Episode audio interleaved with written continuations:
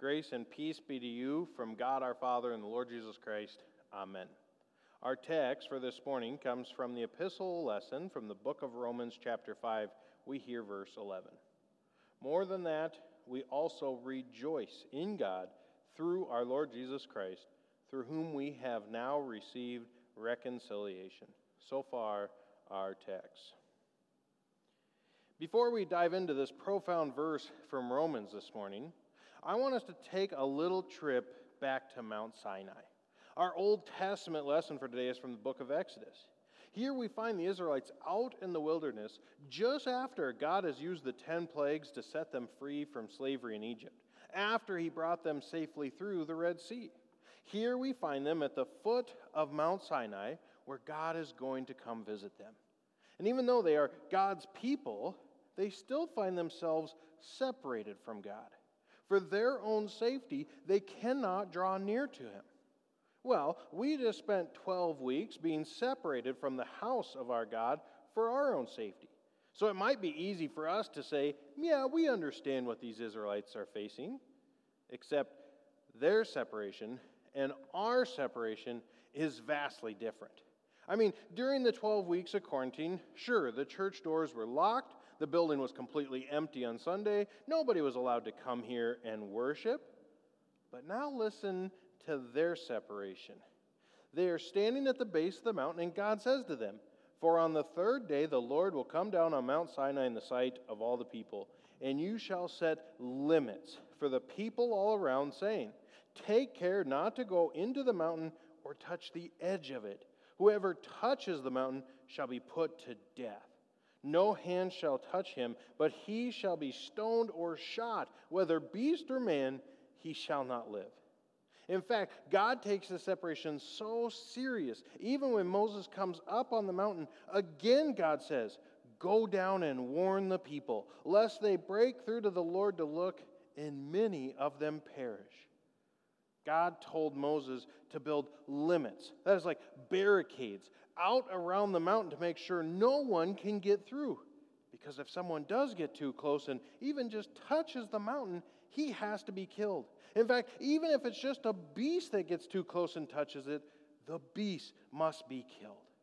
So not only did Moses set limits around the mountain, most likely he even posted men as guards who were ready to stop man or beast from trying to get too close. Well, now that sounds familiar, doesn't it? With all the recent riots that have been happening, your minds are probably filling full of images of police officers and National Guard soldiers in full riot gear, lined up together, keeping the people back from where they shouldn't be. Now, I don't think the Israelites had full riot gear, but they did have staffs and slingshots. And those guards were instructed to stop man or beast from coming through. Because again, if they didn't stop them, they would have to put them to death. Can you imagine if we were instructed to do the same thing today? Build walls out around the church, high enough the people can't get over them, strong enough they can't get through post armed guards around ready to keep everyone out. In fact, even if a deer or squirrel or bird tries to touch the building, stop it by any force necessary. If anyone or anything gets through, or even just touches the building, they'll have to be stoned or shot. Can you imagine if we did that? I bet our weekly attendance numbers would just go right through the roof and off the charts, don't you? Okay, maybe not. And yet, that was God's instruction to these Israelites. Put up limits. Keep everyone and everything back. Don't come near because if you get too close, you must die. And this is the same God we still worship here today. So, what has changed? Because what I just described of walls around the church and stopping people from coming in is pretty much the exact opposite of how we actually operate. Instead, we open all four doors to the building. We put the pastors out in the parking lot to greet people as they come in. We advertise and market, trying to invite people into this space to worship our God. We're genuinely excited to see this building full of lots of people, especially now more than ever. And it doesn't matter whether they're first time visitors or long time members, whether it's a family or a single, men, women, and children, all are welcomed. They're greeted. They're encouraged to enter this space, draw near to God, and worship Him in His presence. So, what has changed? How can the God demanding limits and guards, giving strict warnings of death if anyone gets too close, keeping the people away, there at Mount Sinai, be the same God who welcomes people into his house of worship, desiring them to hear the gospel, receive his gifts, and have the hope of eternal life in our churches today. How can this really be the same God? Well, before we get to the correct answer, let's quickly look at some incorrect answers. First, the biggest and wrongest answer is that God has changed. I mean, using earthly logic, I can see how it's easy to come to this conclusion. The Israelites are human, we're human. We didn't change, so that must mean God has changed. And in fact, this is so easy a mistake for people to make. There were even highly trained theologians who became heretics because they came to this conclusion. More than one false teacher has tried to say that the God of the Old Testament is an angry, mean, wrathful, spiteful God. But the God of the New Testament is a loving, kind, compassionate God, almost as if he's two completely different gods. In fact, even a lot of Christians have made the same mistake in trying to define law and gospel. They say the Old Testament is all law, the New Testament is all gospel.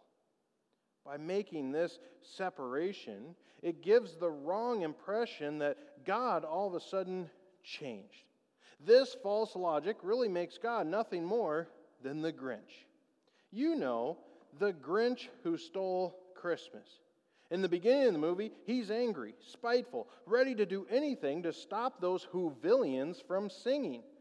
But on Christmas morning, when he thinks he's won by stealing Christmas and he's listening, hoping to hear them cry and be sad, instead he hears singing. And it's so moving, it causes his heart to grow three sizes bigger. Is that what happened to God? Was he a mean old Grinch God whose heart was two sizes too small? He spent the first 4,000 years of creation, the Old Testament period, being mean, strict, wrathful. And then all of a sudden, when Jesus came and brought the New Testament period, did God's heart grow? So that now he's a, a loving God who's kind, patient, and caring? Did God change? No, absolutely not. I mean, our God is loving, kind, and patient, but He's always been all those things. Even in our text from today, from Exodus, as He's giving them the warning to stay back, we still hear God say, You yourselves have seen what I did to the Egyptians, how I bore you on eagle's wings and brought you to myself. Now, therefore, if you will indeed obey my voice and keep my covenant, you shall be my treasured possession among all peoples even in God's warning, we still hear his words full of love as he reminds them that he saved them, he chose them. They are his treasured possession. The God of the Old Testament and the God of the New Testament is one same God. He has not changed. And just to clarify, there is plenty, both law and gospel in the Old Testament, and there is plenty of both law and gospel in the New Testament. God has not changed. He's the same God He's always been, He is now, and He always will be. So, if God hasn't changed, maybe the answer is that we did. I mean, the Israelites were humans, and we're humans. They were the children of God, and we are the children of God. But maybe, just maybe, they were more sinful than we are. Or maybe they were being held to higher expectations. I mean, after all, these are the people who saw firsthand the ten plagues. They're the ones who walked through the dry land of the Red Sea. And yet, now that they're out in the wilderness, they're already grumbling and complaining. They've doubted God, they're questioning Moses. Maybe they just weren't as faithful as we are, maybe they're more sinful. Maybe just plain and simple, they're worse humans than we are. Do you think so? Do you think you are less sinful than those Israelites? Do you think you're more faithful, not doubting God or questioning his leaders like they did? Do you think you get more of a free pass because you haven't seen God's miracles firsthand, but instead just read about them? Maybe that's what changed between Sinai and us here today. Wrong. No, no, no. That is not the answer. Let me tell you, friends, you are just as sinful as those Israelites, and so am I. You are just as forgetful and weak in your faith as those Israelites, and so am I as we doubt God daily. You are just as stubborn and whiny as those Israelites, and so am I as we judge and slander and complain about church and her leaders. And there is no free pass. Hearing about the 10 plagues is just as good as seeing them. Learning about the Israelites crossing the Red Sea puts you there with them. We have God's word full of his works and miracles. And even more than that, we still have God's miracles in our own life to look and see and know he is real. So, no, the answer is not that we have changed. We are the same stubborn, doubting, sinful people those Israelites were. So, God hasn't changed, and we haven't changed. What could it be? Something must have happened. Well, the correct answer is our theme verse for today. We rejoice in God through our Lord Jesus Christ because we have now received reconciliation. What happened that caused the God of Sinai putting up limits and keeping the people back that would allow us to enter and praise Him in the holy space of His house? We have been reconciled to God through Jesus Christ. See, even though those Israelites were God's people, His treasured possession, they were sinners. God demanded that there be such strict barriers between him and the people at Sinai because all sinners are in conflict with God. Our just and holy God demands perfection. And because humans have fallen into sin, we've lost that perfection. We are separated from God. In fact, St. Paul, just a few verses early in Romans, calls us enemies of God. Our sinful nature makes us hostile towards God. That's what causes us to doubt Him, disobey Him, rebel against Him, and question Him. And these things do make us enemies with God as we go against Him rather than with Him. So, being enemies, in conflict, hostile, separated from God, He demanded that we keep our distance from Him for our own safety. And even today, as we said, God has not changed. He still demands perfection. He still demands that we obey him, follow his ways, and be with him. But we haven't changed either. You and I did not all of a sudden just stop being sinners, which means we did not just stop being his enemies. Our sinful nature still causes us to be hostile towards God. We still rebel against him. So, what happened? The answer is the cross. Jesus, the Son of God, born in our flesh, in, was born into our sinful, broken world. The same sinful, broken world that the Israelites lived in. He became like us and them so that he could do what we could not. He lived the perfect life that God demanded. And then he used that perfect life as a sacrifice to pay for the price of your sin and my sin and those Israelites' sins. And through the cross, we are forgiven. Our sins are gone. And even more than that, we have been reconciled to God. Every other year, just the way the curriculum falls, I get to teach the confirmation students about reconciliation.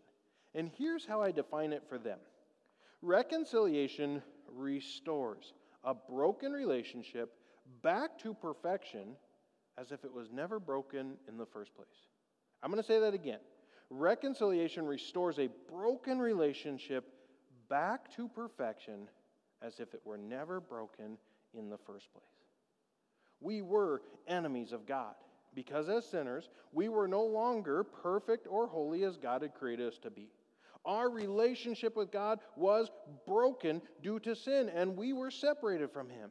And while that broken relationship still existed, God demanded that the people keep their distance from Him for their own safety. But now, through the cross of Jesus Christ, we have received the forgiveness for all our sins. And even more than that, we have been reconciled. Our relationship with God is perfectly restored, as if it were never broken, as if we had never sinned. And so now that we have received this reconciliation and our relationship is restored, we are able to draw near and be in the presence of our God. He no longer keeps us back for our own safety because in the forgiveness and reconciliation of the cross of Christ, we are worthy to come and praise Him in His presence. You and I have been reconciled to God.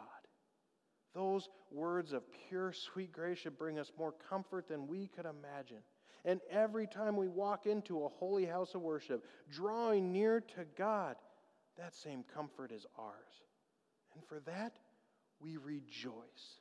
We rejoice. We rejoice because we are able to freely walk into His house and offer our loving and gracious God our worship and praise.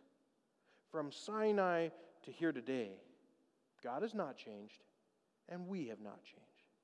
And yet, we are able to do what those Israelites could not, simply and entirely because Jesus Christ, our Lord and Savior, went to the cross. And through his death and resurrection, reconciliation is now ours, as God has reconciled us to himself and given us eternal life.